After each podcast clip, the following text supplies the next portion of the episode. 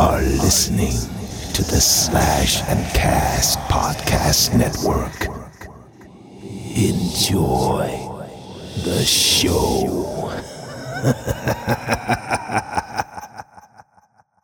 All right, folks, Justin here with a quick word before we dive in. This episode features myself and voice, stage, and screen actor Andrew Kavadas, and we chat about medieval history, fantasy fiction, King Arthur and the Knights of Justice, of course, music, and more. I don't know about you guys, but as I say in this episode to Andrew, just growing up, if you're a kid and you hear that intro to King Arthur and the Knights of Justice, if that doesn't grab you, man, you ain't living. But anyway, as I said in the previous episode, I've addressed the audio issues that some of you let me know about. And this is unfortunately one of the episodes that was recorded prior to that discovery. So, again, apologies. I've cleaned it up as best as possible. I've rambled on far enough. So, without further ado, here you go.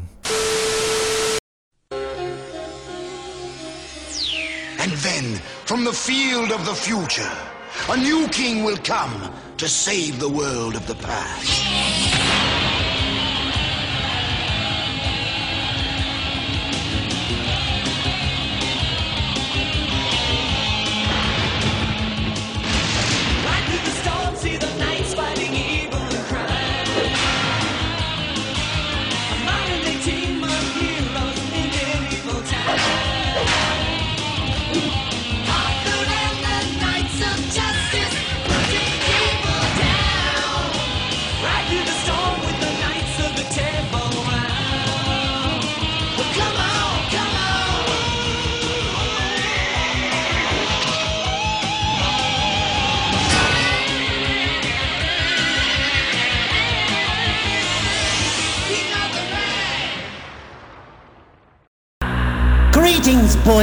Ghouls. This is your comrade, the Crypt Keeper here, reporting dead from the sanctuary of the strange. Tonight's macabre myth is a fright-filled feature, one overflowing with monsters, madness,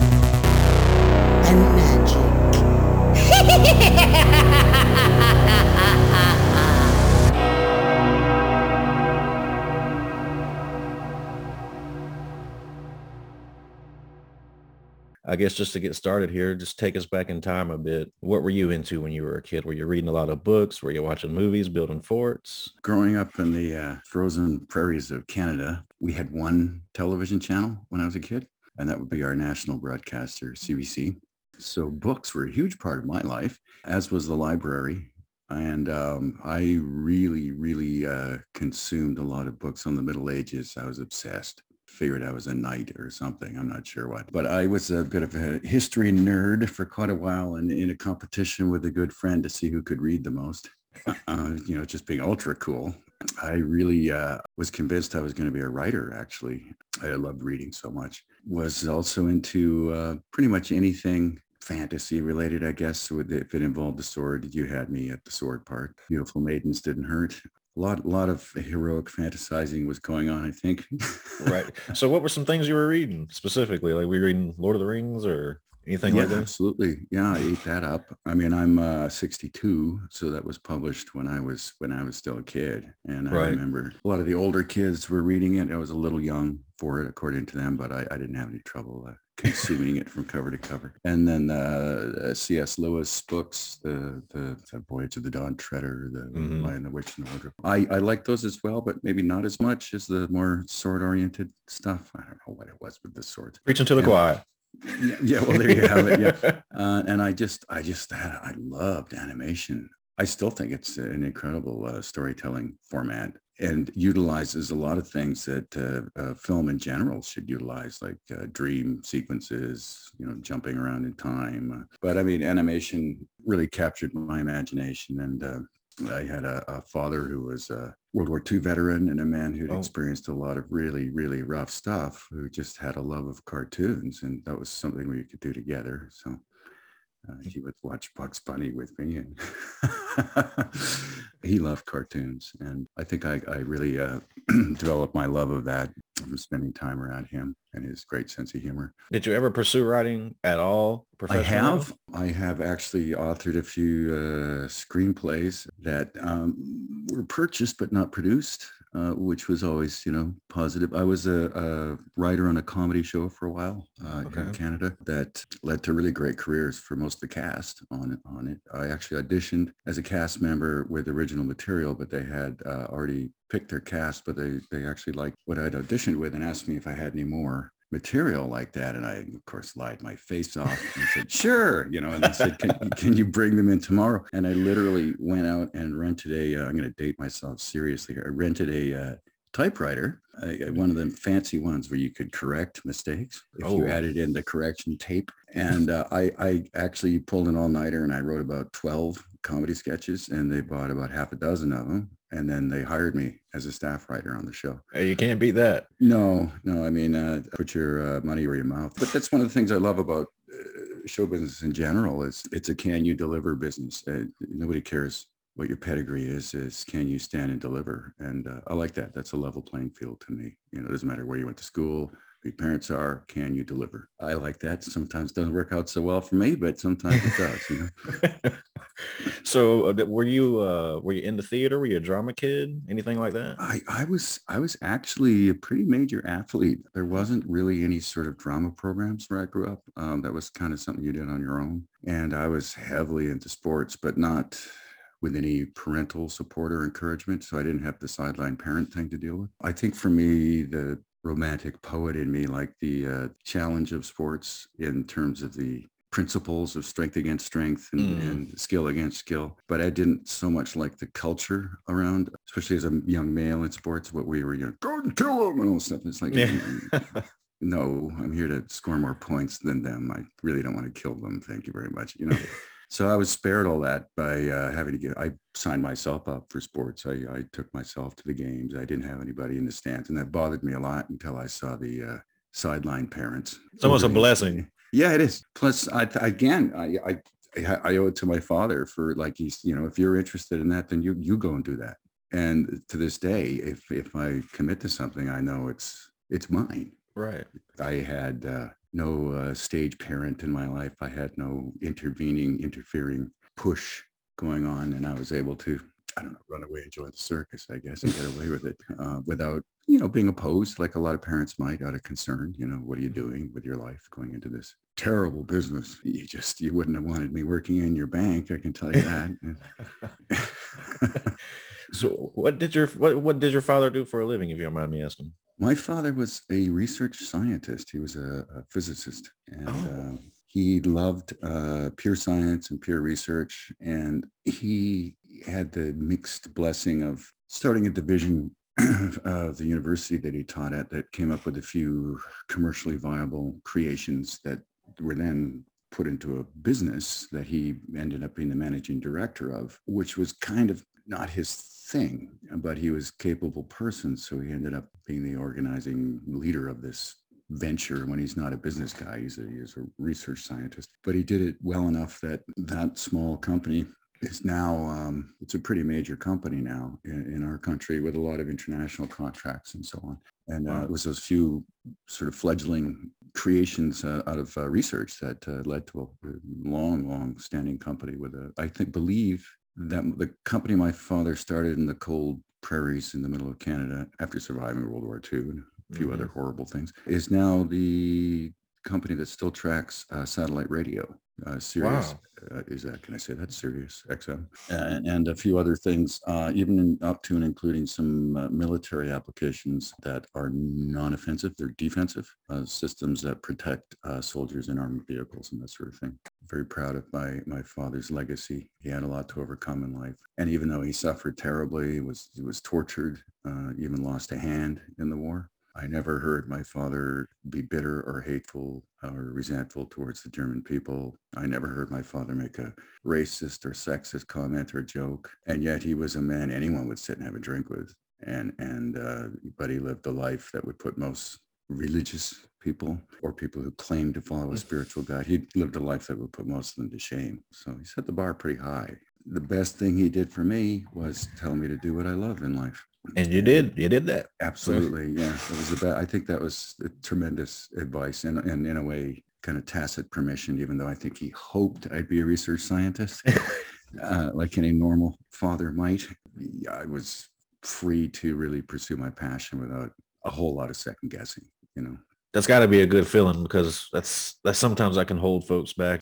Oh yeah, because we all want to please our parents, right? You Mhm. know, and and if they aren't mature enough to realize that this is your life, they're they're going to make you jump through some hoops that you're going to later on realize you, you didn't have to be doing that. So where does the interest start? When do you start eventually trying to, you know, maybe get your feet wet with acting? I'll tell you honestly, I was the class clown smartass. You know, I was luckily I was good enough at it and not dirty or anything that I would just be clever enough to just stay out of trouble, but just bad enough to be told to, you know, it's time to shut that down. We got a class to do here. Yeah.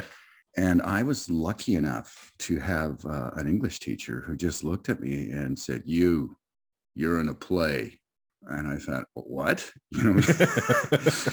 as soon as I got there, day one, I thought, "Oh my God, this this is permission to do what I've been wanting to do and doing all along, sort of illicitly, um, where wherever there was an audience, uh, like a classroom full of kids, you know." and uh, I owe him everything. He was great. And, he- you know, this is a guy who did all of this on his own time and his own expense. There was no program in my school. So he did all of this on his own dime, on his own time, put together shows that were just, honestly, I, I once I moved up into the professional ranks, I realized just how good the grounding this, this gentleman had given us was. I mean, it was outstanding standard of professionalism considering it was a high school and it put me in good stead when I when I got out there uh, in the professional world. I had already been working for a pretty demanding taskmaster uh, in a really disciplined way, which is the only way to achieve anything is the groundwork first, right? hmm So luckily, the person that that seized upon me was actually very capable and very experienced, and uh, had, I guess, missed an opportunity in their own life to maybe be an artistic director at a theater or, or director of a stage and screen. you know. But certainly dedicated uh, so many hours of, of his own time, and and brought in friends from the professional world to work with us. We we would have an orchestra, you know, not not a huge orchestra, enough to fill out the musical, you know, uh, elements in a respectable manner. You know, it was. Uh, I, I had no idea how polished and at what level we were working at until I got out into uh, the professional world. I'm very grateful for that, actually. Now your first step beyond that, was it in professional theater or was it a TV show or? Uh, I was uh, theater. I'll tell you honestly, I uh, I just marched into this place and uh, I said I want to talk to the artistic director, and uh, he was lucky enough to. I was lucky enough that he just happened to be there overseeing the construction of some sets, and and he was kind of amused by this young. I don't know what I was, but um, I just happened to have a, a piece from Oscar Wilde as one of the audition pieces I did, and I do I do a lot of dialects, so I did it in a British dialect, and I didn't know that he was looking for a young actor to play a young officer from Scotland Yard in his next production. And I just walked in, you know, said, "You, you're gonna see me. You're gonna see me now." And uh, just happened to fluke into him meeting a young Englishman. I'm guessing for cheap, and uh, because he paid me way under union scale, and it was a fairly substantial role. I was kind of the assistant. It was a murder mystery thing, and I was the assistant to the main detective. And so I was, whenever he would appear, I would appear, even though I would have fewer lines and less to do. I would be on stage a lot, and uh, it was great. I I, uh, I stayed undercover as an Englishman through most of the rehearsal period, and was working with real Brits. Just about made a guy fall off his chair when I used my real voice, because uh, again, I didn't know I was being that convincing. I thought they were onto me from day one. I I just thought they thought I was Yeah. working working my mojo as an actor, right? So that was reaffirming uh, more than any anything else I could have said or done. I'll tell you. Yeah, that's how I got started. I just I I just really knew I could deliver. I guess when somebody said go, I could. And and from years in sports, I had I was just so performance oriented. Uh, it actually took me a while to realize you can have an audition that hits it well out of the park. You can have everyone in the room sobbing or or roaring with laughter doesn't mean you're getting that part. It doesn't mean that. Uh, and and you know, in in sports, you're either over the goal line or you're not, or you got through the tape first. Or as a performer, it's not always the case. There'll be some intangible reason why that other choice was was better for them, and and you just got to let that be. And uh, it took me a little while to get get through that one because, of course, in my mind, I should be cast in everything. Come on, you know. And uh, it just takes a little while to realize that there's just kind of a an alignment of elements that need to take place for you to be cast in something. It doesn't mean what you came in there and did wasn't usable, wasn't great, wasn't wasn't spot on. It just wasn't spot on for this particular job, you know. And and uh, right. there's an intangible element to good casting that is just an instinctive thing, and it's nothing I have any control over on my end. So the sooner I learn to let go of all of that, Mm. the better. Like my job is my three, four, five, ten minutes of unbridled, uninterrupted glory while I'm doing my thing. And then they can decide whether that fits with what they're thinking or not. You know, and, and I don't have any control over that. There's no way I can. In fact, the harder I try to push to win, the more I'm likely to botch up something that should have been delivered gently or or you know in a different manner you know you're only competing with yourself my friend So- You got foundations in writing, and obviously you like being on stage. Did you ever, and some class clownery? So did you jump into improv or comedy or anything like that ever? Ah, you know, it just never stops. You know, you get with another group of idiots and you just never stop. Like I have a number of good friends. We've worked in animation together for years and and just it just never stops. The riffing and the I know comedians are like this. They just it just it's a race to the punchline all the time when you're Yeah. funny funny people. And it's the same thing with, you know, endless dialects and it just never stops. And I think that eh, really loneliness in life is is never a lack of company it's a lack of kind and when you're with your kind all of these things just happen organically and uh, it's just funny how how quickly it happens when you're with the right group of idiots and uh, i'm very fortunate to be an idiot among fools so it's just fun when it when it's still at that little kid excitement chatterbox let's see you know let's let's be funny level it's it's great. I mean there's so many things in life that aren't that. Uh, i challenged by a friend who is a stand-up she would come over for dinner. She was a very good friend uh, of my my uh, my wife. She uh, had known my wife for years but we had just recently got together and so she'd come over for dinner to meet me had never met me. And i'm just riffing away and i don't know that she's i know that she's an actress and she's funny. I didn't know she was currently doing professional stand-up. So what she did after saying you should do stand-up you should do stand a couple of times is she actually just signed me up for uh, an amateur night. Called us and said you got to come down here at such and such a time. And i got tipped off by my wife. And so i got to prepare. Then i got sick and i couldn't do it. I had a really bad cold like terrible. And my wife who unfortunately uh, passed away uh, Oh, a number sorry. of years ago, but was uh, a marvelous actress and a very talented uh, artist. But she was not known to be a comedian. But she took what I had written and and went up and took my spot, and she was great. I- I was, it was like mind blowing. I but she said, "I'm going to take this on like a role." And it just like so. Then after that, I thought, well, I I now officially have to do this. Like I can't not not do this. I have to do this. So I got up and did it. And you know, I uh, I was never more afraid as a performer than I was. I'm a musician as well, and and beyond. I was never more nervous about anything than going out to do stand up. And Why do you think that is? I think it's the um, there's no parachute, so to speak. Uh, no Like, safety net. yeah, like Yeah. even even in, musically, even if you're just solo with a guitar and a voice, one or the other is going to be covering for a mistake on one or the other. You can you can, can get away with it. But, uh, but when there's crickets in the room, and, and that was supposed to be the punchline, that's. yeah, I can see that.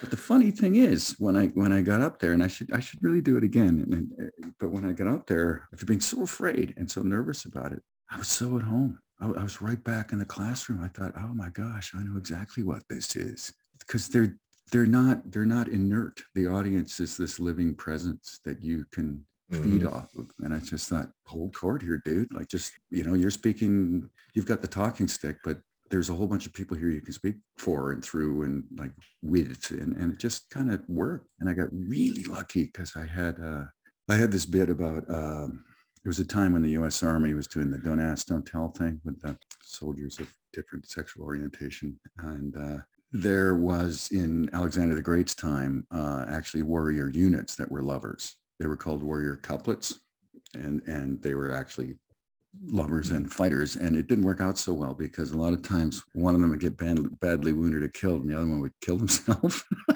but my my bit was about uh, I can't wait for Hollywood to get hold of the story because you know there's some obvious couples like uh, Matt Damon and Ben Affleck, right? And and I'm thinking. Uh, I can't remember who the it guy. I had a couple of pretty guys together, and, and then I said, but the ultimate couple would be Arnold Schwarzenegger and Sylvester Stallone. And the battle for who's on top. It's obvious who's on top. No, it is not obvious who is on top. And and what is wrong with that anyway? You know, and I had this whole thing. And I got so lucky because Arnold Schwarzenegger's stunt double was in the front row. And he sat there, arms crossed, looking like a stone. His, I think the guy's name is Peter Kent. He's a local guy here. he doubled Arnold a lot. Big, big guy. And he's sitting there with his arms crossed, like just looking like he's going to kill me. and then when I get to the first sort of obvious breakpoint punchline, he just lets fly with his huge laugh and saved my butt in front of this room full of people. And uh, yeah, it went well. It, it was um, actually one of the most fun things I've ever done as a performer. And I'll tell you honestly, it scares me so much I haven't done it since.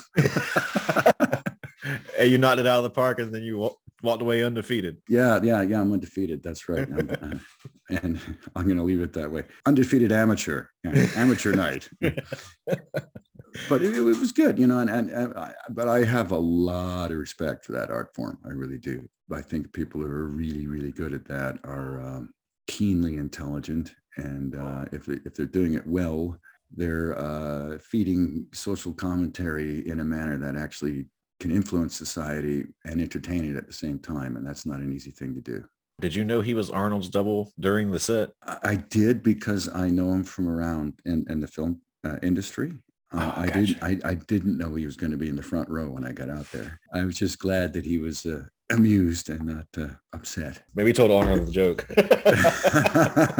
well, now I want to do the picture. But I, I, I- well, Arnold's really emerging as a Renaissance man as time moves forward. You know, he's Yeah. made some very, uh, very good moves, in my opinion, of late. Uh, one very recently. You know, kudos. Uh, he's uh, come out for the environment. He's, you know, he's done a lot of good things. You know, Oh, Andrew, how did you eventually land your first role on the screen? travesty. I love that. Ah, I think I know. It was. Um, oh, this is quite funny actually. It was uh, our national network, uh, CBC. It was a show called. Gosh, I hope I'm getting this right. Constable Constable, and which is a spin-off of another show called The Beachcombers, which was a very successful show about a man who combed the beaches for wreckage and lumber, usually usable timber. It's a job here in a lot of coastal regions Right. And then they did a it was set in a small town full of small town characters. It was very popular in uh, uh, european countries in particular where they don't have the kind of scenery and so on that we have in canada and, and- but anyway there was a spin-off of that from uh, the local cop uh, rcmp officer uh, i can't remember the character's name but the spin-off was constable constable. And my first gig was as a, uh, a high school dude whose girlfriend he had broken up with, and now she was trying to kill him, and nobody will believe me because she's this little tiny girl, and I'm this big football guy. I had uh, sort of longish hair at the time that I didn't know was part of why they cast me as this guy. I was also doing a play uh, uh, concurrently with this thing, Mm. and we were rehearsing and the play was uh, set to open a few days after we finished shooting this TV show. So I sort of worked it out with the director of the play and hadn't really told the TV show that I was uh, doing this other show. But what I did do in a very amateur move is I went out and got my hair cut for the play without telling the television production. And when I showed up on the day for the TV shoot, they were not happy that, uh, that I had changed my appearance. So the wardrobe sort of adjusted accordingly. They had me in, I don't know what their idea was of what I was supposed to be. But anyway, they, uh, lesson there was um, consult with production before making changes to your appearance. I thought I was going to get canned on the spot, but uh, yeah, I got, I think I got in the door on that one because I was very fit at the time and they needed somebody who could look menacing, but who actually was the victim, who was the innocent. I, I, I did a stunt. I almost got hit by a car. You know, those, almost. uh, almost. you know those jackets with the leather sleeves and the wool and the leather. I had Yeah, those yeah, yeah, yeah. Wool jackets. on. They've got the button cuffs on them, and mine, mine was open. and there was a Camaro coming up behind me, which is supposed to be her trying to run, kill me from behind. I'm walking down the road and I'm waiting for my cue, you know, and they say jump. And I hear that button on my sleeve get hit by the front of that car as I leave the ground. So the only thing hanging lower than all of my body is like there. And that got hit by the car. I was probably half a second away from being hit really hard from behind by a car on my first job. So instead, I ended up in a wet ditch uh, and had to change my underwear. Undefeated in stunts as well. Just scared me badly. I can't uh, blame you. Had a fantastic time on my first gig. I really did, despite the fact that I almost get taken up by the Camaro. And again, I just thought, like, this is just, this is for me. Like, this is, this is what I've been thinking I've been doing my whole life. You know? Not bad for a day's work.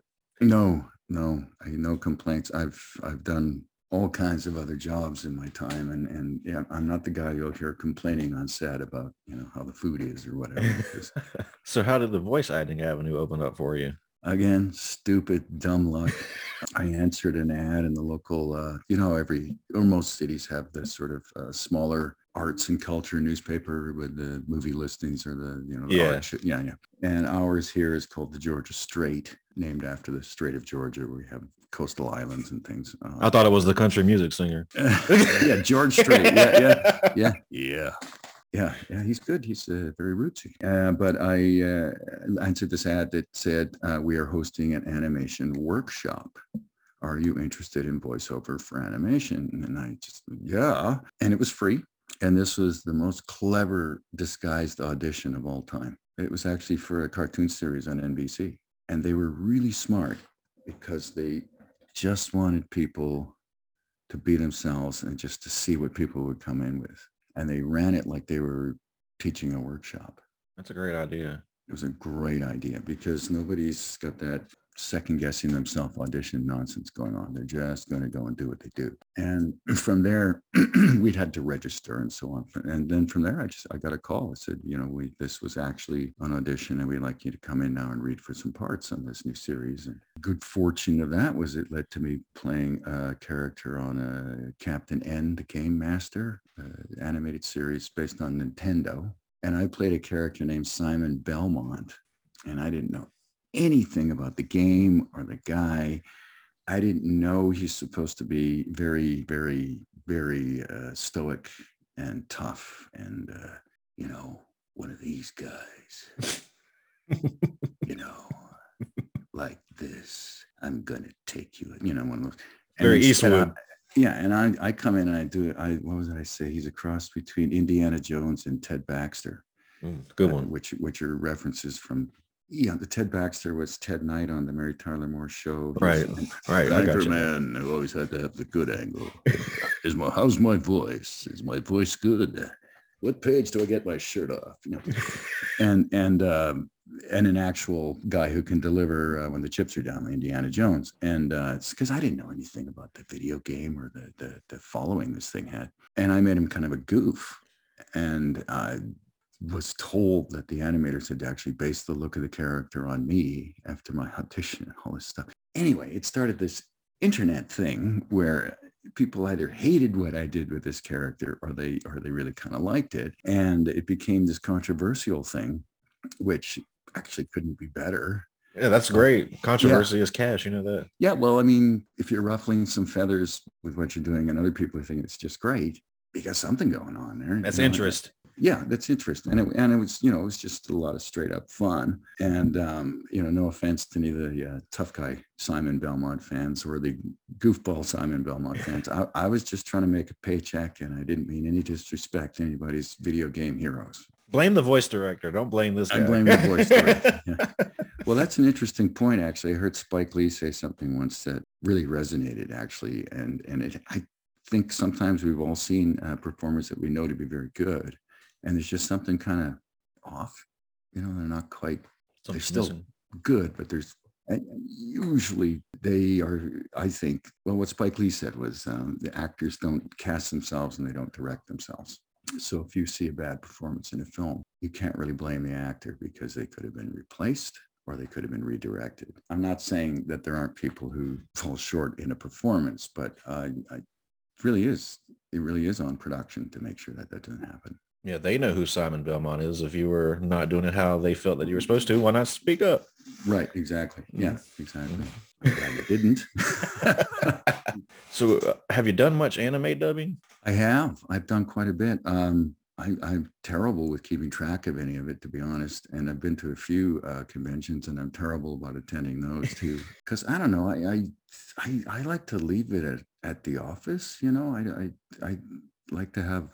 I have a few friends who are actors, but not all my friends are actors, and and I don't always want to be talking about show business and Right, right. you know but having said that there's there is that whole sort of this is my tribe thing that happens when we get together so i can't remember the question again but you did ask me about voice work and there was a point that's that long rambling story uh, as simon belmont i ended up doing this cartoon and we're in the studio recording and we have to stop because aerosmith is in the studio next door recording pump.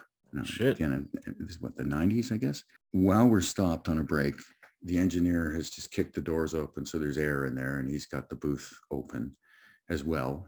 Uh, it's summer and because this is all new to me and i'm a musician as well and i'm working with a beautiful neumann microphone i say well i'm going to stay in there while you guys go on a break i'm just going to play on the mic is that okay so he leaves the mic up for me and i don't know he's left the booth uh, speakers up as well and so I get on there and I'm doing Sean Connery impressions and I'm doing all this stuff.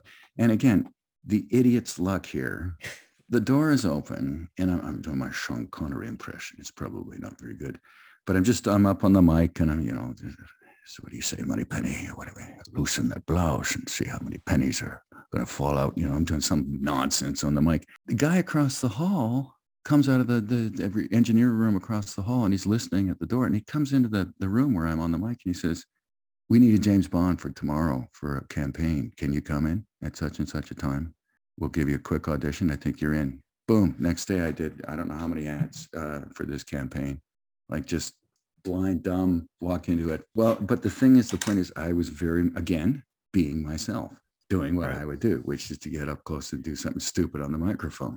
Uh, and um, I think that's key to all of this journey through this career. Any anytime I'm I'm trying to hit some mark that I think they want to see or hear, this is just not go well. But if I just come in and do it to please me the way I think it should be, then that's the job, you know.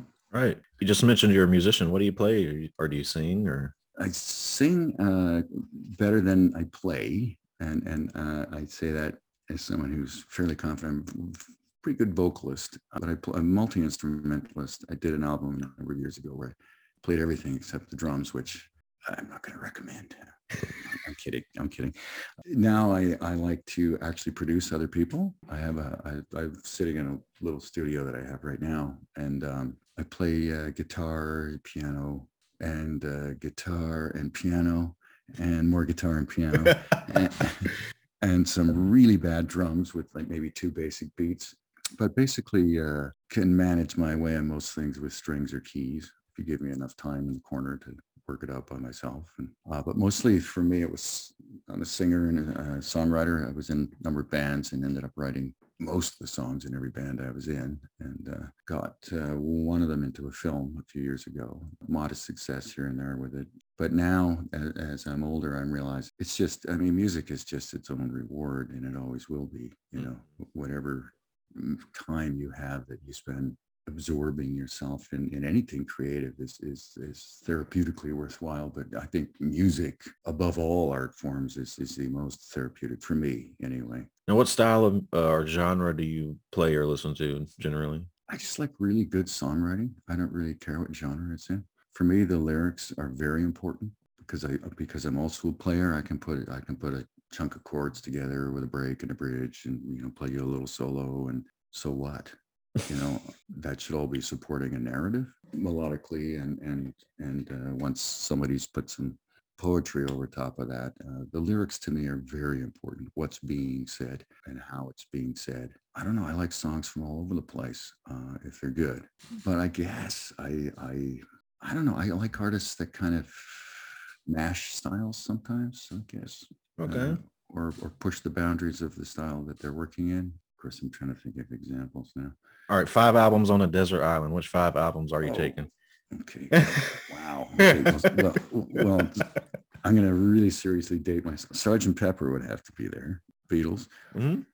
Five albums. Okay. Joe Cocker did an album a number of years ago. Uh, Mad Dogs and Englishmen was a film at the time. I don't know if that's the title of the album. I think it was the album that You Are So Beautiful is on. And there's a track on there that you need to hear if you're a musician, if you've never heard this song. I dabble in bass, which is easy, you know. Oh, I love playing. I- love playing the bass. I love playing the bass. I really enjoy it. In fact, that's something I should do more as a singer because a singing bass player is a, that's a really good place to be. yeah, You got the root and the melody. exactly. There's a song called uh, "The Moon's a Harsh Mistress." That if you've never heard Joe Cocker sing that song, you, you need to look that up if you want to hear Let me Just write it down. Let me write it down. just a soul-rending. Say it one more time. The, the moon's a harsh mistress, or the moon is a harsh mistress. Can't remember the title. I should know the album title, but I can't remember the title of the album. But those two tracks are, are on that album. So that's two: the Beatles, Joe Cocker. I'm gonna have to get some Bob Marley in there. You know, I, my one of my first CDs I ever bought myself was a Bob Marley CD. But how do you pick? Okay, down to two. Yeah, you see. Now, uh, while I will listen to heavier stuff, it wouldn't be on my desert island picks. Down to two. I'm a huge classical music fan, so I'd have to have Beethoven's third in there. You got to wind down sometimes. One. I'm mm, probably in, in in real life it'd be another Beatles album, knowing me. But oh, I'll just throw a monkey wrench at any one of the Monty Python albums. Ah, there you go. There we Works. There's best it's a good thing you didn't ask for ten. This would be a four-hour interview. yeah, we'll be sitting here for a while. My first experience with your work, if you can't tell, was probably uh, King Arthur and the Knights of Justice, Oh my goodness. which for my, which for my money is the greatest cartoon theme song of all time. If that doesn't bring you in as a kid, you're not going to Oh, watch any yeah. cartoons. Oh yeah, yeah, yeah, yeah. It was. That was fun. That was around the same time as Captain N, I think, or a little after. I think it was shortly after that. Yeah, no, no, that was a great show. It was a lot of fun to do. Was that just your typical, you know, come read for us, or how did they just Yeah, got the gig? An- animation had been established a little bit in Vancouver at that time, so we were as performers kind of on the map. There was, I believe, I could be wrong about this, but I think this was the first time uh, one of our own had been promoted to the uh, director chair. Uh, Mike Donovan, I'm sure you, you've heard his name in the animation world, Mhm. was instrumental in um, bringing us in. You know, or, or you know, helping choose whom whom to bring in in the first place and then yeah it was a shootout from there we had to audition and and uh, i came out as arthur king which is interestingly uh, my my initials ak and uh, also uh, obsessed with uh, chivalry so for me it was like uh, Yeah, and at the beginning you mentioned your interest in medieval history, so that's Yeah. interesting as well. yeah and the arthurian legend was a big part of that absolutely i mean uh, in fact uh, that episode with arthur in the crystal cave uh, Yeah. where they go to rescue the i got to play uh, the real king arthur and arthur king so i got to have scenes with myself which is an animation is always fun to do because if you'll recall arthur uh, was british trapped in the ice and along with the rest of the knights yeah I, I thought that was a really cool show you know i, I like those little uh, elements we had in there too about attributes of character you know loyalty friendship devotion you know because I don't know. I mean, for little kids, a lot of we just we don't say things we need to say sometimes. We just think it's inferred, you know, and, Mhm. and hearing it come from a larger than life source like the television with a positive uh, reinforcement for uh, developing character. I just I'm happy to be part of something like that. You know, that that to me is is a good day at work. Anytime you can talk about a project 30 years later, it's successful, you know, or it's stuck Yeah. it's stuck in people's heads. Well, it's great to be part of people's childhood memories. You know, that's really that's a that's a privilege. You know, that's a that's a real honor to be part of somebody's childhood memories like that. That's I don't know. That's that that's worth a lot and, Mm. as a performer. So out of all the projects you've worked on, Andrew, uh, which one has kept you up the most at night? Which one made you pull your hair out the most? Oh, that's such a good question. he did an arc of episodes of iZombie a few years ago. I, came into that show not really knowing the show. I did a bit of homework like I always do before I have an audition and was like, wow, this thing is like out there, you know. and uh, I think I got a little too married to uh, my idea of how my character should fit into the how the story was because I'm instrumental in sort of the whole thing winding up and and the kind of the whole reason for my character to exist is for to wrap up loose ends on a series that they've been doing for a while and just want to you know close it up and, and of course I've got all these other ideas for and it was it, I found it hard. I mean everything up to and including um I had uh really long wild out of control hair at the time which is still one of my trademarks and uh, I thought, okay, well, I'm playing a four-star general. I'm going to get this really good military haircut. No, they they wanted me to be a little bit loony and out of control and have my hair. And I'm like, okay, um, I don't want to be the actor who can't work because he doesn't have his haircut. But uh, I don't I don't get it. I'm supposed to be this military guy. But I, I you know I I found my way into it, but I was just always just feeling like, oh, this is okay. How do you feel about it in retrospect? Have you watched the footage or look back at it? In retrospect, it's always the same thing. I mean, anybody else is going to watch it and see a guy who's a four-star general, and I'm going to see a series of mistakes, you know, and, and uh, you know, it's well, you know, from what do you when you're playing your bass, you know, like every little clam you lay out there is to you is the loudest thing in the world, and nobody on the dance floor heard it, you know. so when it comes to your voice acting, do many times in your career have you worked with directors that have let you riff a little or improv a little in the booth? Do you prefer that style?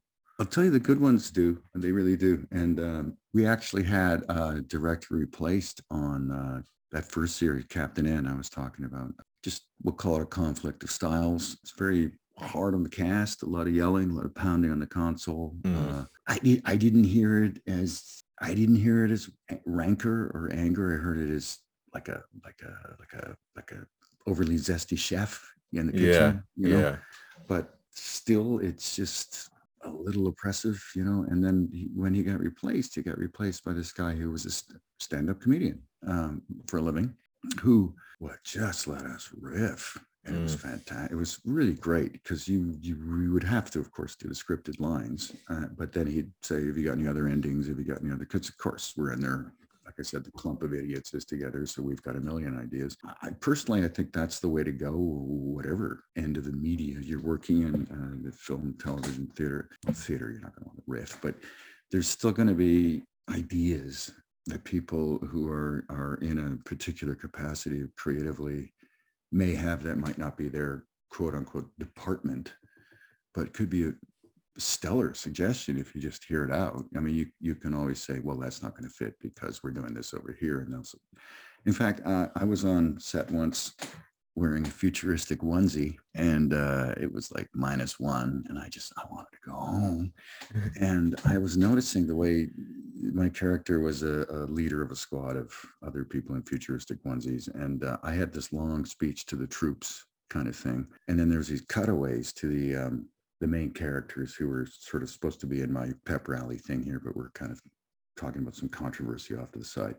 And the way it was structured, uh, they were going to shoot these chunks of me talking and then over to the peeps and then me talking and over to the peeps. And I just went to the director and I said, why don't, why don't I just do the whole thing? And then you can insert, he says, well, you have to time it because they have to cut me off. There's some interrupt. And I said, well, I, I can time it. Let's just try me. Let's try one. And he said, well, it's kind of complicated. There's like four or five scenes overlapping. And I said, well, let's just try it. And, and, uh, he actually thanked me afterwards because I saved him about four hours in setups and a whole lot of time. And and uh, he didn't have to know that I just wanted to get the hell out of there. Uh, no, I'm kidding. It's just uh, it's just he was smart enough to just listen. You know, I mean, he could have just said no, that's not going to work because we need to. Blah, blah, blah. But instead, he just went, "Well, yeah, we must be tired. Why aren't we doing it that way?" So I mean, it, it, it was. I, I I don't know. I often do that. I'll just speak up if I have it. I mean, if somebody says no, I'm not going to be wounded or anything. But if Right. I don't if I don't say anything at all, then I, I I'm not being genuine. I'm not. A, there it is again. I'm not. I'm not being me. I talked with uh, Richard Steven Horvitz uh, recently, and he's a he's a voice actor and he's a voice director, and he says that a lot of voice actors and voice directors don't have fun, and that's really what it's Yeah. about. If you're not Yeah. having fun, it's not going to be good. could not agree more. I could not agree more. In fact, one of the best directors I've ever worked with, Peter DeLuise.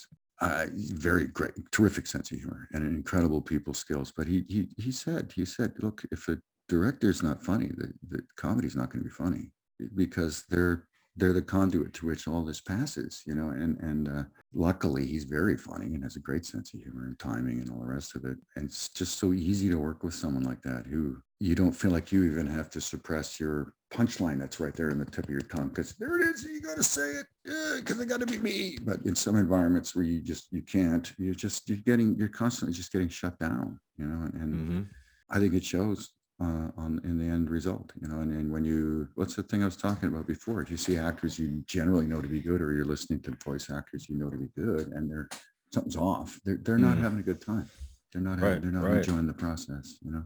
I mean, they'll be professional, they'll deliver an acceptable and usable performance, but there's that intangible piece that's missing, and that's the that ghost. The uh, soul. yeah, yeah, absolutely, absolutely.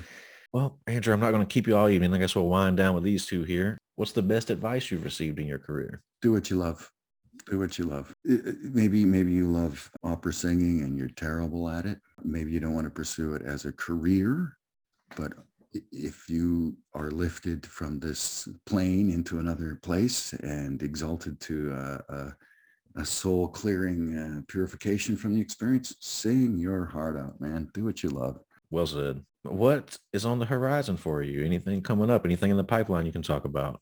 Uh, well, I've uh, been very fortunate to be um tapped to be a uh, dialect coach here and there uh, because I have a long history of doing dialects. And I just was recruited, I guess is the word, uh, by a conglomerate of uh, uh, dialect coaches who were putting together a, a group where we could we could actually spell each other off and so on because we're all performers as well and um, work with you know younger uh, actors usually I had a job uh, on an Apple series, uh, keeping a British actor sounding American. There was very little to do because he was so very, very good at, at doing the dialect. But the few times I had to come in to save the day, I think I justified my existence. Just, just subtle things like in North America, we'll say uh, helicopter, and, and English will say helicopter because it's spelled helicopter. And, Mhm. and, uh, and then it'll jump on your uh, North American ear and he, he won't hear it. Flawless through this whole speech. And uh, then because the, the dialect coach didn't coach him on helicopter, you got to do it again. I enjoyed that. Um, I'll probably continue to enjoy that. I, I have some music projects on the go right now. And uh, I have not auditioned in a couple of years for uh, camera work uh, due to the ongoing health circumstances and so on. And, and just kind of a personal choice to take a little time out, but I'm looking mm-hmm. forward to getting back in there. I would like to pursue more comedy and I might even do that stand-up thing again. Yeah, I hope you do. Well, I'm too old to be relevant now, so it doesn't matter anymore. Go up there and break a leg. yeah, thank you, sir. Thank you. Andrew, it's been a pleasure talking to you, my friend. Uh, Likewise, Justin. Yeah, well, I appreciate it and uh, all the best to you and your future pursuits. I didn't ask you anything about yourself. Well, I am a writer. Obviously, I run the podcast. We talk to folks, but we're currently I'm working on a audio drama adaptation of the unnamable. Uh, it's anyway, it's a horror franchise from when I was a kid. There were two films released. I am writing the audio drama adaptation of the third, bringing back the original folks from the movies to ca- do their voices. So Oh, that's so yeah, awesome. that's coming out in October. That's awesome. Yeah, I'm really hyped about it. Just sent the final scripts out to the voice actors today, actually. Oh, that's wonderful. Oh, that'll be fun. Thanks for asking though. Yeah, well, let me know. Uh, shoot me a link or something when uh, when there's uh, something to hear. I for sure will, and I will send you a link when this is up. Yeah, well, thank you, sir. Much obliged. You have a great day, sir. You too, Andrew. Bye bye now. right. Bye now. Welcome to the night. You think you know Night Demon? Then the Night Demon Heavy Metal Podcast is for you. Step into the darkness as we peel back the curtain to give you an unprecedented, all access look into the mind and the heart of the demon. We're talking band history, song analysis, studio anecdotes, stories from the road. It's everything a diehard Night Demon fan could want and more. This is the only place to learn the inside scoop, the deep dive trivia, the untold tales from the band members themselves and those closest to the Night Demon story. Need more? The sacred Night Demon Crypt will be pried open to reveal demo recordings that have never before seen the light of day, all with in depth commentary by the band and the people who were there for the writing and recording process. This is a gold mine, a treasure trove of all things Night Demon. Head over to nightdemon.net or wherever you listen to podcasts.